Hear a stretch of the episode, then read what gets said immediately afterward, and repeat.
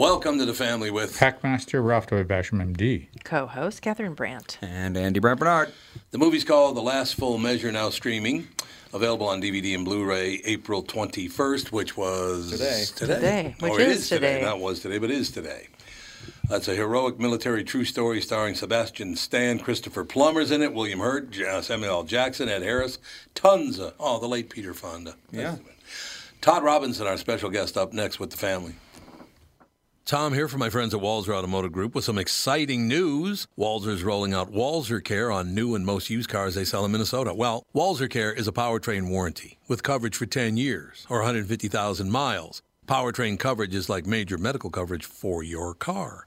Engines, transmissions, all the really expensive stuff is covered. In addition, Walser Care includes 24 hour roadside assistance, lock your keys in your car, run out of gas, have a flat tire. Guess what? Walser has your back. The best thing about Walser Care? It's free with purchase. That's right, I said free. So, if you're shopping for a new or used Subaru, Honda, Nissan, Mazda, Toyota, Buick, GMC, Chrysler, Jeep, Dodge, Ram, Hyundai, or Chevrolet, see my friends at Walser and get Walser Care for free.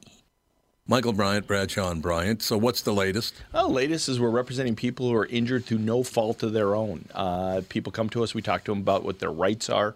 We talk to them about things that you know adjusters would call them up and ask them about, and we represent people in order to get them justice for the injured. and have been for a long time. Very, very successful, no question. I, I, you know, I do meet a lot of your clients. They come up to me on the street and whatever, and they talk about this, that, or the other thing, and they both say, "Why do you guys hang out with Doug Sprinthal?" and I just had no answer for. he just looks away, you big baby. In any case, that's the whole deal. So people, they got any problem whatsoever, personal injury or other legal problems, whatever, they just reach out to Bradshaw and Bryant. Yeah, Joe and I have both been president of the trial lawyers for the state, so we talk to people about all sorts of issues. The consultation is always free, and that's what we do. Michael Bryant, Bradshaw and Bryant.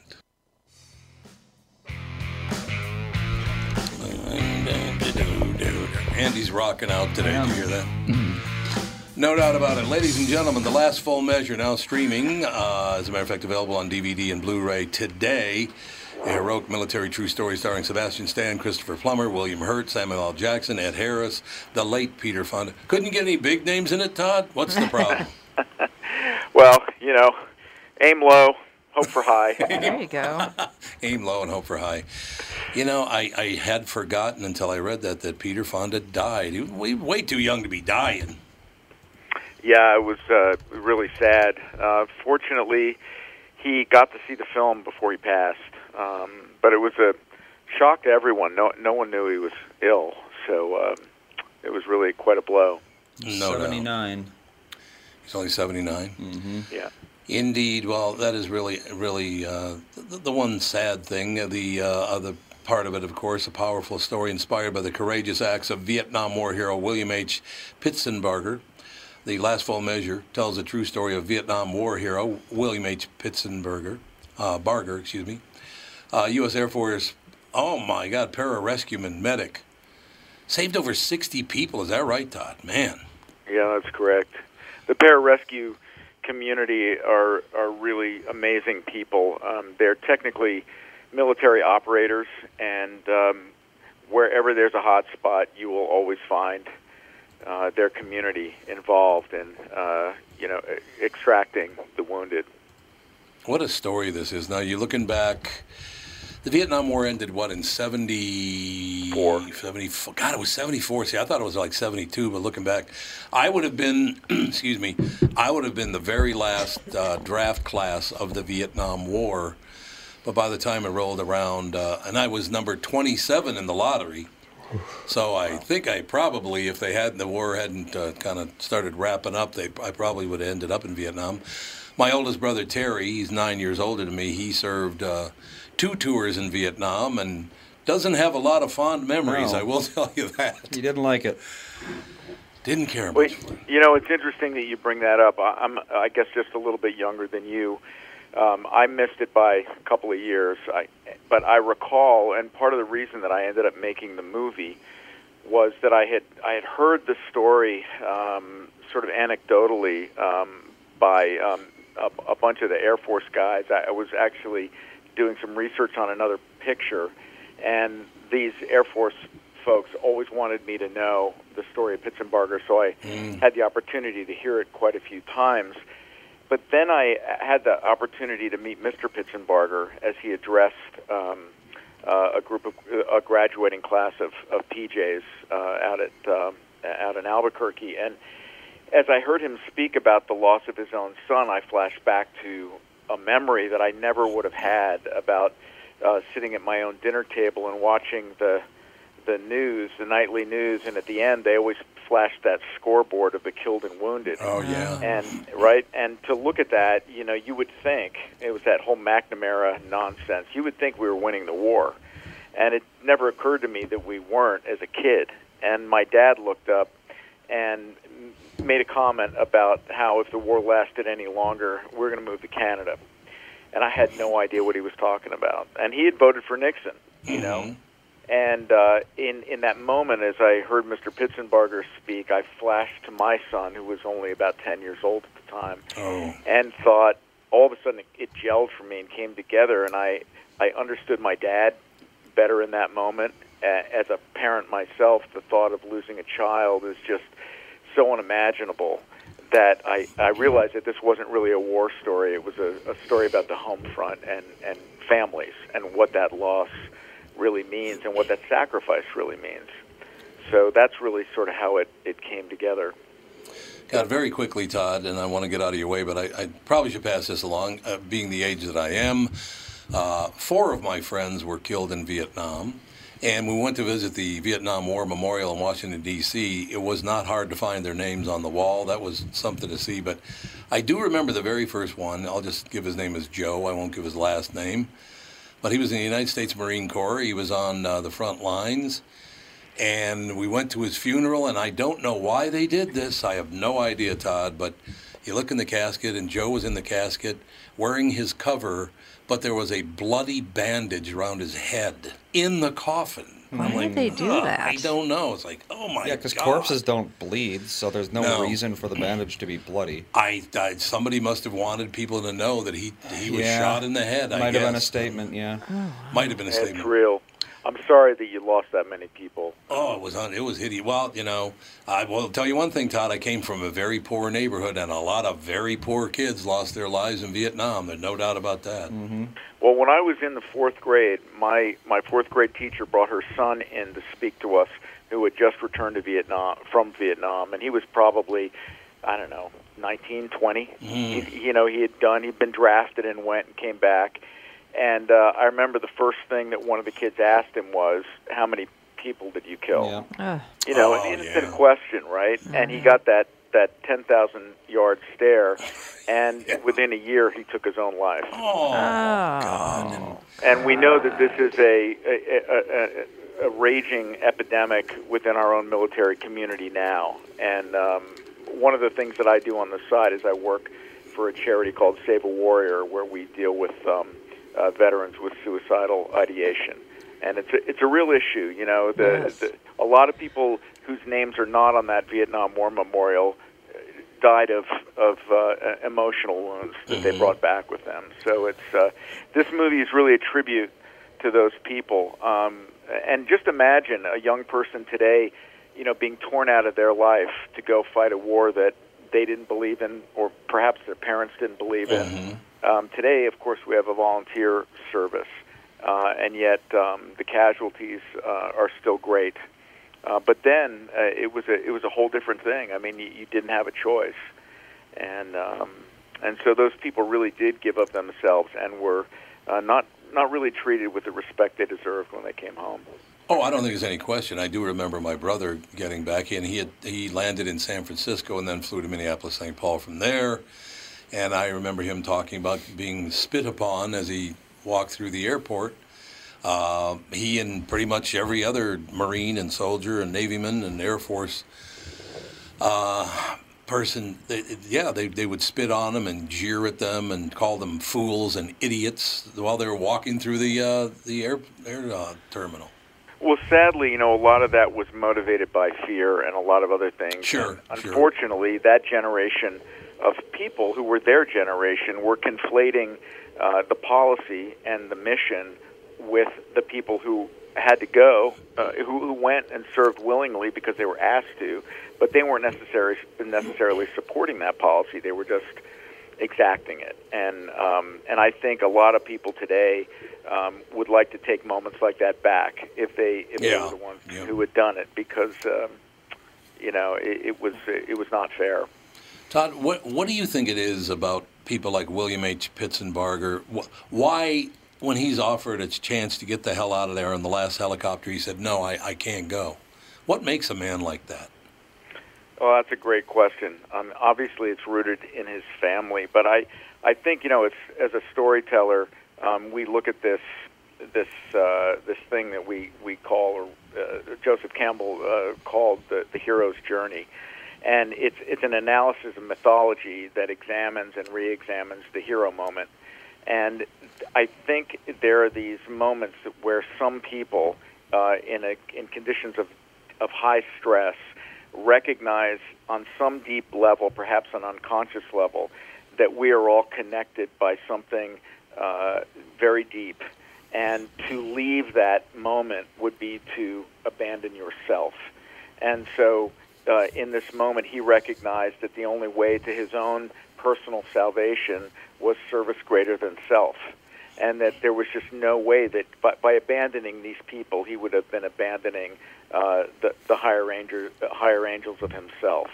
And we see this over and over again, and it is why that we, we tend to celebrate these kind of stories in popular culture because we're trying to remind ourselves how we should behave uh, when uh, you know put in dire circumstances. And you need look no further than COVID nineteen and the hoarding of toilet paper and food and Right. to see the way a lot of people do react when they're faced with panic. And um, it's we, we really need to be reacting the other way, and this story really speaks to that. I don't think there's any question. How did you first find out? We're talking to Todd Robinson about the movie The Last Full Measure, uh, now streaming, available on DVD and Blu-ray, April 20. And by the way, by coincidence, I also do a morning show in town here. We were just talking about the fact, speaking of DVDs, that there's one blockbuster left in America. It's in Utah. Oh, excuse me, not Utah. It's in Oregon, and it's in Bend, Oregon, and she's doing curbside delivery of, Oh. of films from Blockbuster. That's nice. That's very cool, I thought. Well, let's give her a call and get her to deliver this one. Yeah, Yeah. we will absolutely. So the last full measure. So so I, I- just the, the story is so fantastic. How did you first connect with, with William? Well, it, it was as I said. You know, I, I was Right. working on this other project, and uh, but the, the the deeper answer to the question, uh, you know, this took me 20 years to get completed. Okay. Of course, I I was having a career while it was happening, but it was a problematic film for a lot of reasons to get done, and but I met the men who were determined to get this this young man the Medal of Honor, and they were all the veterans of that battle, and to see their um, their sort of emotional wounds and how they were finding a sense of purpose in honoring this this young man before his father passed away because Frank Pitsenbarger, by the time I came along, um, was suffering with uh, late stage cancer. Oh. And so, and this was in 1999. And so these men were determined to get this uh, to happen before he passed, and they did. And spoiler alert, but it doesn't, it won't ruin the movie for you to know that Pitsenbarger did receive the Medal of Honor posthumously.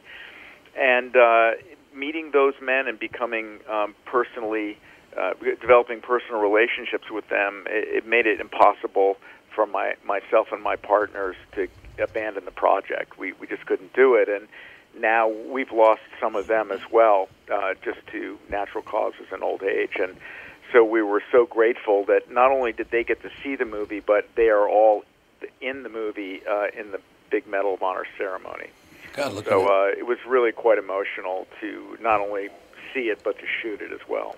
looking at the date. He must not have been very old when he died. What what is he? His late fifties, early sixties, something like that. Um, Mr. Pitsenbarger was, I think he was in his 80s. He, he was Oh, actually, really? Yeah, he was a veteran of World War II. Oh, this story okay, took, okay, This story took place in 1966. right, exactly. So uh, William Pitsenbarger was 21 years old uh, and the veteran of over 300 rescue missions at that point. Um, so y y- the the timing sort of works it out. Uh, You know, we we are playing the the movie actually takes place in 1999. God, it's uh, what a great idea. Are, did you uh, did you get any pushback from people saying, "God, we just want to forget about Vietnam"? Did you get any of that at all? You know, the the pushback. I didn't get that per se. Although you know, some of the creative executives in town uh, at different points said, "Eh, nobody wants to see a Vietnam." Right. They, they thought Oliver Stone had had the final word, but this, of course, um, isn't critical of, of the war per se. Although I do think it's an anti-war statement because war is the last best, you know, conflict resolution as far as I'm concerned. Um, but uh, I forget the question. Well, no, I mean, it's just I forget. no, I, there I go again. no, I, I just I, you know I, I because when when you bring up Vietnam, and again, I would have been the the last uh, group to go. When you bring up Vietnam, people just don't want to talk about it. It's still to this day. Certainly, people my age don't, which is weird. Well, you know that I, I yeah, I- I think that's true to a point. I mean, war is painful, loss is painful, but I think um, when you look back, and it's part of the reason I was able to secure such a an amazing cast because all of the men in the movie certainly were of that age, and they all. I mean, nobody was left untouched. Everyone knew people who either lost their lives or went and returned changed. And I think, you know, time heals and time, with the benefit of reflection, all of these actors wanted to be able to pay tribute to people that they knew personally. And so, um, you know, I, we didn't really run into that per se. Some of the critics were a little bit, you know, grouchy about some things. Um, Grouch? but uh, uh, you know, I think that, that something funny happened with with people who maybe think a little bit more liberally, um, where they watched this movie and they they felt emotion, but they weren't quite sure if they agreed with the premise or felt you know they wanted to blame it on being emotionally manipulated, as opposed to just realizing that you know what there's a high price to pay. And and a lot of wars are, are, are poorly planned. You know, we're a very we tend to react to things rather than plan things. You know, war tends to be a reactive response, and uh, so you're you're thinking on your feet. And there's a lot of bad policy that happens and a lot of mistakes. You know, they they always say you you know you you you plan the fight, try to fight the plan, and then everything changes, and then you find out you know what you're really made of. And um, so I you know I, I I think that that war will always be controversial. Um, but the people uh, who fought it, um, you know, should be, I think, viewed through a slightly different prism with the benefit of time. No doubt about. Well, I'll tell you what, Todd. uh, You're talking to your audience right here because I cannot wait to see your movie. Because it personal experience, my brother got back from Vietnam when I was 15 years old, and it had quite an impact on me how much he had changed. So, I will be watching the last full measure, uh, streaming now, ladies and gentlemen. Of course, available on DVD and Blu-ray today, as a matter of fact. So, you're you're you're speaking to the you're speaking to the choir here, Todd. I'll be watching it probably tonight. So, I, I appreciate your time today. Uh, it was a big. It's been a big part of my life, even though I never actually did serve in Vietnam. Vietnam has been a big part of my life, my whole life, to tell you the truth. Well, is your brother still living? He is, yes. Yep. I I recommend that you try to watch the film with him at some point because my real hope for the film was that it reignites uh, a conversation uh, for healing and for compassion. And uh, I've screened the movie for over 60 military audiences, and it is astonishing what happens when they see the film. I can see Uh, that. and and it you know a lot of people they don't want to talk about this. There a lot of shame based um, you know and fear uh, involved in it. But the movie really opens the conversation, and it's it's very uplifting at the end. So I think it would be something that he would appreciate seeing. I think that's it. Do you have one more minute? Because I like to close with my first experience with my brother when he got back from Vietnam. Do you have one more minute? Sure, of course. Okay, so Terry gets back from Vietnam. He's 24 years old now. He went in when he was 18 or 19, excuse me. Uh, he gets back home. He's 24. I'm, I'm 15 years old, and he and I are walking down Hennepin Avenue, which is right the main street in downtown Minneapolis. Uh, so we're walking along. This is, as a matter of fact, by coincidence, this would have been in 1966, 67. So pretty much the same area you're talking, right? Um, so he gets back. We're walking down the street, and uh, there's a young man coming the opposite direction, and he's wearing a military coat, but it doesn't say like U.S. Army or Marine Corps, think, but it was a military coat, right? A, a fatigue jacket, I guess, is what you would call it. I don't know. But the flag on his on his sleeve was upside down. The mm-hmm. American flag was. And as the guy went by, he kind of scowled at my brother a little bit. I don't know why, but he did. And my brother said, "Could you do me a favor?" And he goes, "Yeah, what?" He goes, "Would you just take your jacket off when you walk past us?" And I, look, I, I don't want to cause any trouble, but I just can't watch it. I just can't because he literally, by the way, got on an airplane, and 24 hours later, he was in Minneapolis. He went from Vietnam to Minneapolis in 24 hours, which is quite the transition. But uh, I remember the guy. The guy said, "No, I'm not going to do that." He goes, "Ser- "Seriously, I just, I just, I just got home, and I can't really see it." could you just please take it off? Once you walk by, put it back on, everything good. And the kid wouldn't do it. It didn't work out too well for him, I will tell you that, Todd. And I was shocked to see what happened. Holy God, it was not. Pr- I mean, he didn't kill the guy or anything, thank God, but uh, he did take his jacket off. I will tell you that, Todd. Yeah, you know the the film is replete with stories like that. Oh, um, yeah. because it, because it focuses on the veterans. You know, looking back on Pitsenbarger's valor. Um, but y- you know that happened to so many people, and continues to happen to our veterans that that return for the current uh, from the current conflicts because people just misunderstand what that experience is like. And um, I'm sorry that that happened Me to too. him. I'm sorry it happened to me because I was there watching it. Yeah. you know, it's just the way it is. Mr. Robinson, thank you so much for your time today. It's terrific talking to you. Last full measure, I'll be watching it tonight. Thank you, sir. Fantastic. Thank you, guys. Have a good All day. the best. Bye. Bye bye. Todd Robinson, the last full measure. Yeah, that uh, I was amazed, as a matter of fact, how much. When my brother left for the Marine Corps, uh, he was an 18 year old. Um, I think he joined at 18, maybe 19. Well, I think it was 18 though. He was this goofy Wally Cleaver kind of guy. You know, hey, uh, hey, mom, hey, yeah, how you doing? He was that kind of guy. So you know, five years later, he comes home and he is totally changed, and he never he never was Wally Cleaver again. I will tell you that. He just is just the way he was. He it cost him in a big way. It was very very tough. But then you know, Catherine and Andy and Alex were with me when we saw the Vietnam Memorial in Washington D.C. Oh, that was tough. Oh, that was hard to look on. You see all these I know. names of It was buddies, really tough. your pals. You know, they've been taken taken out by the whole. I couldn't even look at it. I didn't blame you. I really, I couldn't. I just, I just, I just like took one glance. I'm like, that's it for me. I have to go. My, my cousin came back from the Vietnam War, and uh, and he was he's probably five, six years older than I, and he and he says, eh, Ralph, you know Vietnam, I'd stay away from there if I were you. yeah, I'd stay. I'd stay away from there if you get a chance. Both my brothers were Yeah. at that age group, and neither one of them went. That's good. Well, Daryl broke his leg, and they had a big Yeah, pin right, in there, and for right. some reason that disqualified him. but and Jeff was in the Air Force, but he never went to Vietnam. Yeah, he, yeah, they wanted him. He went into medical stuff at the hospital here in the states. So I like it. Thank you again to Todd Robinson. The last full measure. I'll be watching it tonight, as I said. We'll be right back with the family. Tom Barnard with my buddy and CEO of North American Banking Company, Michael Bilski. Tell me, Michael, we've been talking about North American Banking Company for a few years now. One thing we've discussed is that the bank is locally owned and operated. Well, how does that benefit your customer? Tommy, projects and opportunities for expansion come up quickly for business owners. A locally owned and managed bank like North American Banking Company means decisions can be made just as quickly. We know Minnesota. We live in the communities we serve. So we have experience and firsthand knowledge for what's happening in your life where you live. That means decisions are made here.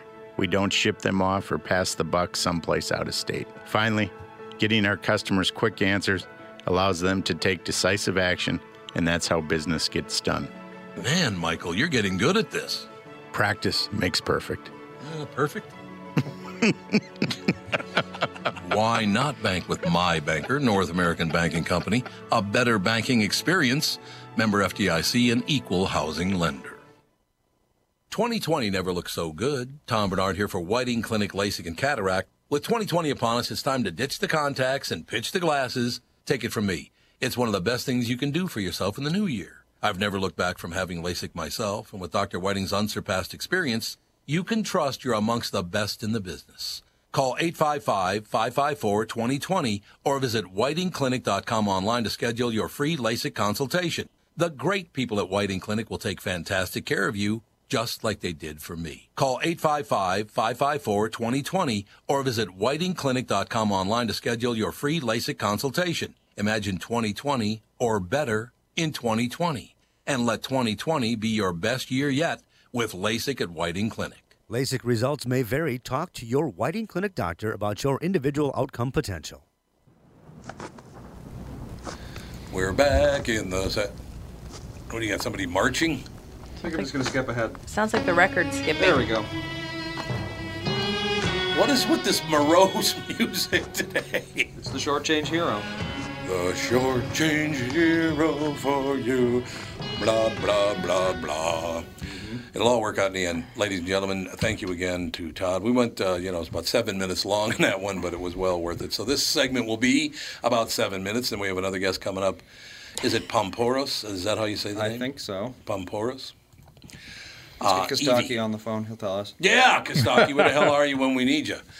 Um, you know, actually, it wouldn't be a bad idea for seven minutes to just talk about, uh, you know, your. You thinking your brothers are probably going to end up going to Vietnam? They they didn't end up going. Uh, my brother went goes into Marine Corps, and uh, seriously, it was like Wally Cleaver. He comes back home, he's nothing like he used to be. Uh, he, he gets back, and I was just telling him off the air literally in 24 hours, and they don't do that anymore, from what I understand. They would not ever allow somebody to come from a combat zone directly to their house again in, in 24 hours. Apparently, they don't do that Yeah, they do some sort of debriefing, they Yes. call it. Yeah, whatever that means. Yeah, they're trying to uh, truncate some of this uh, suicide stuff, but that ain't working. No, it's not, is it? Was 22 a day, somebody said? Is that what it is? I don't know, too many. Really? I hope don't it's not. Andy, do you know that number? Would you look up the number? How many I'd believe it. how many veterans kill themselves, commit suicide every day? It's a lot of people every day. I know that, but Be- Because that, that, that didn't happen in World War II. no. And, and some of the people, some of the reasons for that is that in World War II, everybody came back together as yeah, heroes. Yeah, that's right. That's true. Whereas now Oh, these that's these true. prolonged, you know, playing around wars, where they where they're there forever, they come back, you know, willy nilly, or they come back in sort of strings and small amounts, and you know they just are lost in the in the in the country because some Right. people resent them as well. An average of 20 a day. Well, 20? from 1979 to 2014. So I don't know what it is like. I think it went up to 22 a day now. Well, let's see. 2019. This report might have the number in it. It might. It's Let's true. find. Remember yeah, in the movie Page eight. Midway? No, it was which one was it? Where the guy sees his friend get killed, and this, no, it was 1917. He says, "Best not to dwell on it," Best not to dwell on it. Yeah. Best not to Best dwell not on to it. dwell on it. because he could see the kid trying to keep it together, and s- surgeon says, "Best not to dwell on it." No, I'm we're like, at oh, 17 a day right now. Oh, so we're at seven. Thank God. so it has gone down. Well, it's because some of them probably died of natural causes by now. Well, I mean, Vietnam was also 50 years ago, so That's what I'm saying. but they, it was, it's the new veterans as well It is from absolutely, Afghanistan yeah. and Yeah, Iraq oh, and things like that. Those are Yep. those are continued ongoing to issues. Get out of there, don't we? Just get Well- out of there. Oh, I, I'd like to see that, and I think that those governments, you let those cultures have their way, and you know we're trying to impose something on them that it's not natural to them. I guess. But nothing they do is natural. Piss on them. Thank you very much. Great to be here. No, I don't know. It, it, it's uh, just even talking to, to Todd about this brings back the memories and the feelings of all that stuff and how different it was, and uh, you know, and the saddest thing that the first one, the Marine Joe, when they folded up the flag and went to hand it to his dad. Oh my God, I can still see it. It's like oh he came apart and fell over, and it was like, oh, geez, it was tough. That was a tough deal. His baby boy was dead, you know, for no damn reason. It was what he looked at it. Yeah. It was just too bad. It was an interesting period, and we were all terrified. It's like, well, wait a minute, those guys came back dead, and now we got to go. Like, Ugh. that was a little terrifying back in those days. Yeah, But that, that was a reason to study. reason, Yes. Wait, I, I don't know. My family got really lucky. My mother had lots of um, brothers, and I think most of them were in the service, and they came back. Um, my brothers didn't have to go. I got lu- very lucky we didn't have any losses. I had a couple cousins lost, but it's, Oh, it's weird with all the males that we had Right. and that went Right. that they came back, including my father. We can take a break here and come back. Have another great guest coming up. As a matter of fact, former Secret Service agent and star of Bravo's Spy Games, Evy Poumpouras. How about that? A little Secret Service action. Mm-hmm. Yeah. People Yeah. getting their ass whooped. Now we're talking. We'll Don't be mess right with back. her. We'll be right back with Evy right after this. Tom here for Sabre Plumbing, Heating, and Air Conditioning. Right now, Sabre and Bryant are teaming up to offer 0% financing for 36 months when you buy a new Bryant furnace. This is the perfect time to replace your old furnace with a new trouble-free, energy-efficient furnace from Sabre. And when you buy Bryant equipment, you're getting one of the most trusted names in the industry. This 0% offer is available for a limited time. Call Sabre Plumbing, Heating, and Air Conditioning to find out more, and please tell them that Tom sent you. Sabre and Bryant, whatever it takes. Northern Metal Fab, right off the interstate in Baldwin, Wisconsin, is a custom job shop specializing in large scale projects. Northern Metal Fab is now hiring for all positions, including welders, painters, and inspectors, to provide quality craftsmanship to their customers. Northern Metal Fab is growing, and their growth is your opportunity. Northern Metal Fab offers competitive pay, excellent benefits, and more. Apply online today at nmfinc.com. That's nmfinc.com. Northern Metal Fab is the equal opportunity employer.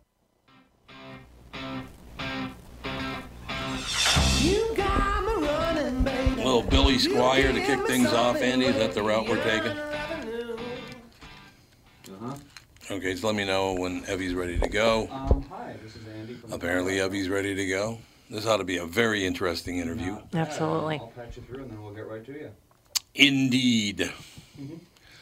We're talking to a Secret Service agent, a former Patch. Secret Service agent. We're good to go. Yep. Evy Poumpouras, how you doing, Evy? I'm doing well. How are you doing? Marvelously well, thank you. Becoming bulletproof, protect yourself, real P, uh, read people, influence situations, and live fearlessly. Former Secret Service agent and star of Bravo's Spy Games, Evy Poumpouras shares lessons learned from protecting presidents, as well as insights and skills from the oldest and most elite security force in the world. I love talking to former so- uh, Secret Service agents. I like talking to any Secret Service agent. Don't you think, Evy? Do you talk to them often? Oh no, you know I've been yeah, I- I've been on the I I also do a morning show I've been on for 35 years so yeah I've, several times matter of fact you are interesting awesome. people Secret Service agents are very interesting people to me don't you think I think so. I mean, I, I learned from them, so I really feel like they, they shaped me into who who I've eventually become. So yeah, I'm with you on that one. Evy how, how did the, interest come come about your interest in becoming a Secret Service agent You know, I think it was just a, an evolution. I, you know, I didn't grow up thinking, oh, when I grow up, this is what I want to do. I didn't even know what a Secret Service agent did when I was a kid. I knew the president had people around him, and that's really the extent of where that, that went. But growing up and studying, I in college I worked for a congresswoman, and that exposed me to government and public service. And I also grew up in uh, New York City during the 80s and 90s, which were pretty pretty rough at the time. And we had, you know, my family and I were always like victims of crimes and a lot of things that happened to us. So I think I eventually grew up in a way where I'm like, I am tired of this, of, being a victim or at the mercy of other people. And so naturally, I wanted to protect myself, my family, and eventually I joined the New York City Police Department. And that's kind of like where it all began.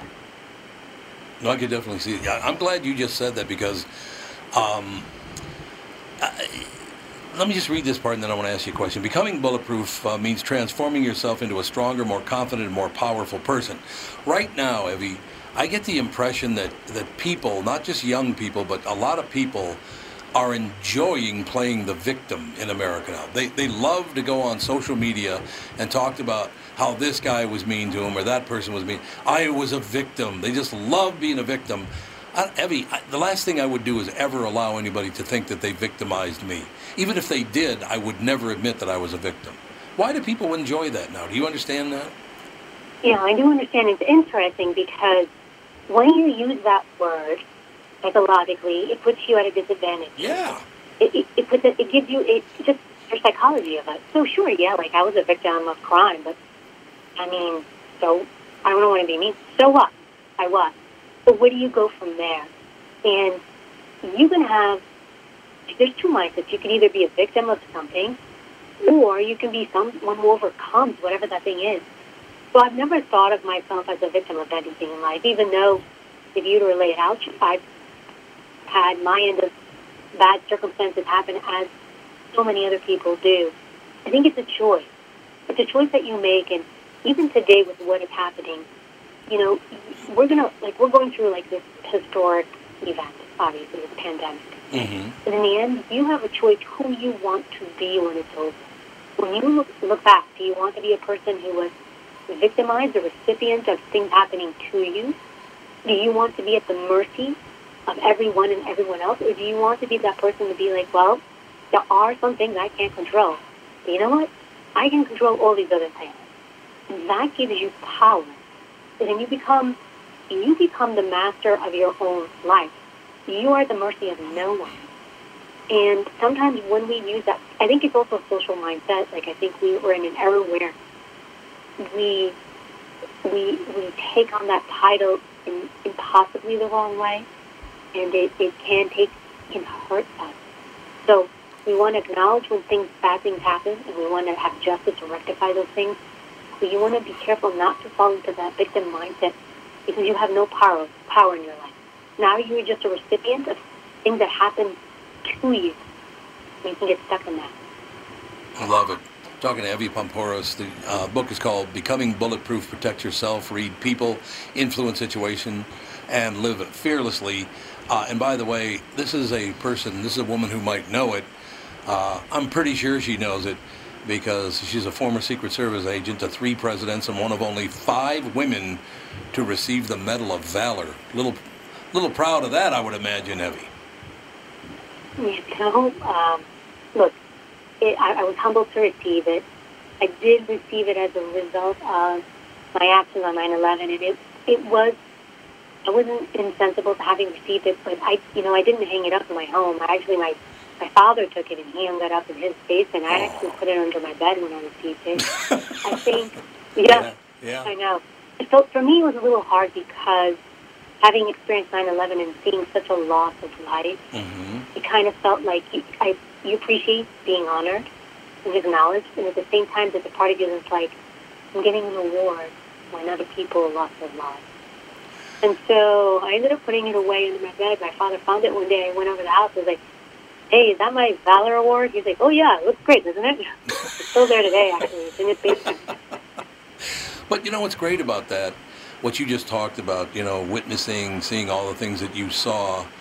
Uh, you did that make you really push yourself? I mean, you've already been through all of this, receiving the Medal of Valor, uh, being a Secret Service agent, all the rest of it.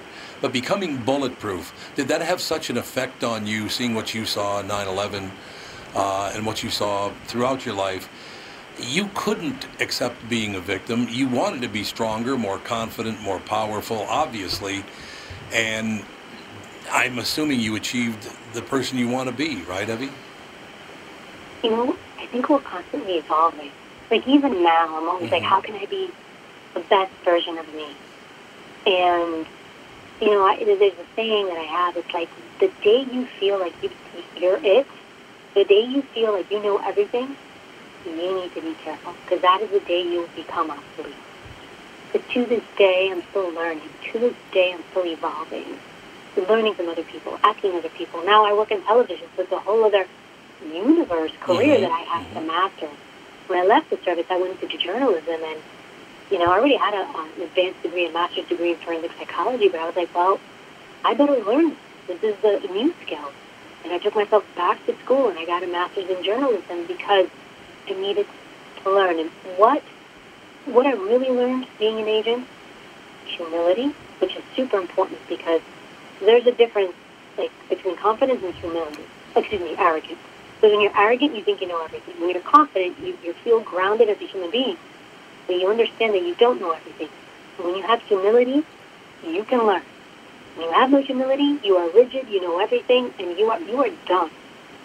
And then you also learn to adapt and evolve. Like we're not I'm not the same person I was when I went into the service, and I continually grow and change. And I'm aware of that. And I learn to adapt and change and to not get stuck into this one rigid rhythm. Because rigid, rigidity and rigid people are also dangerous.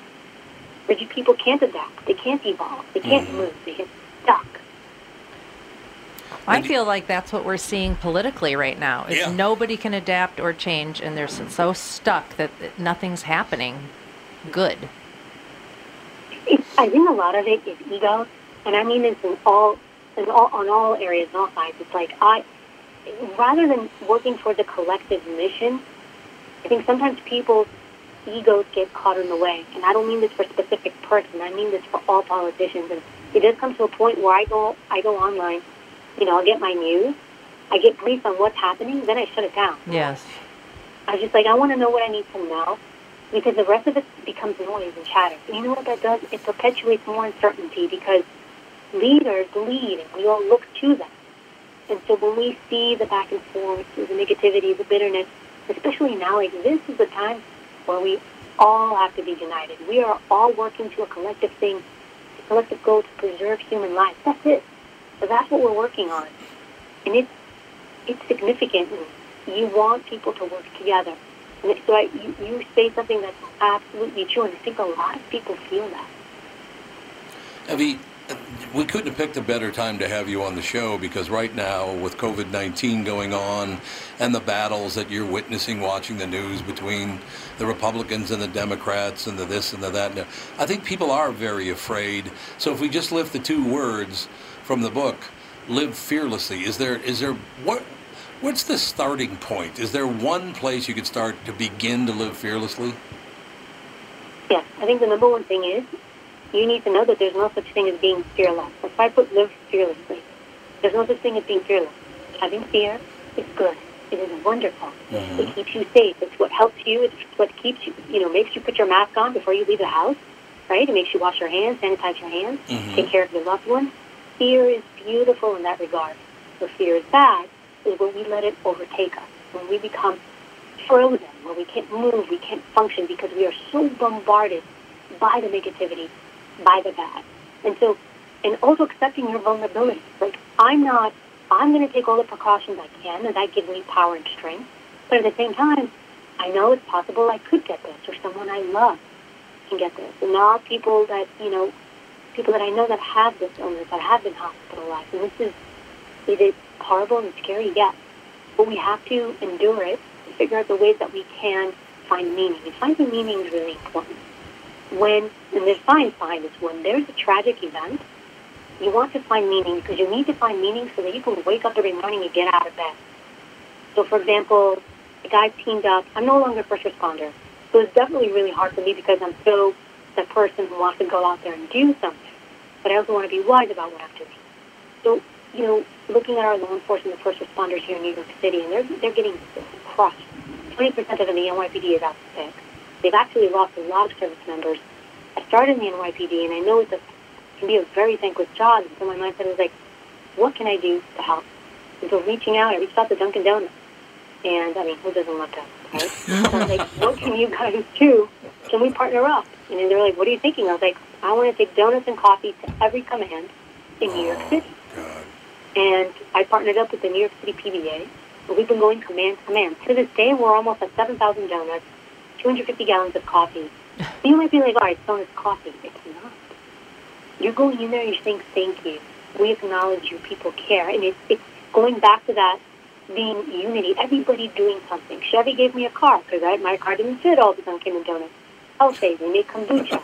That's a probiotic to the body. They donate it.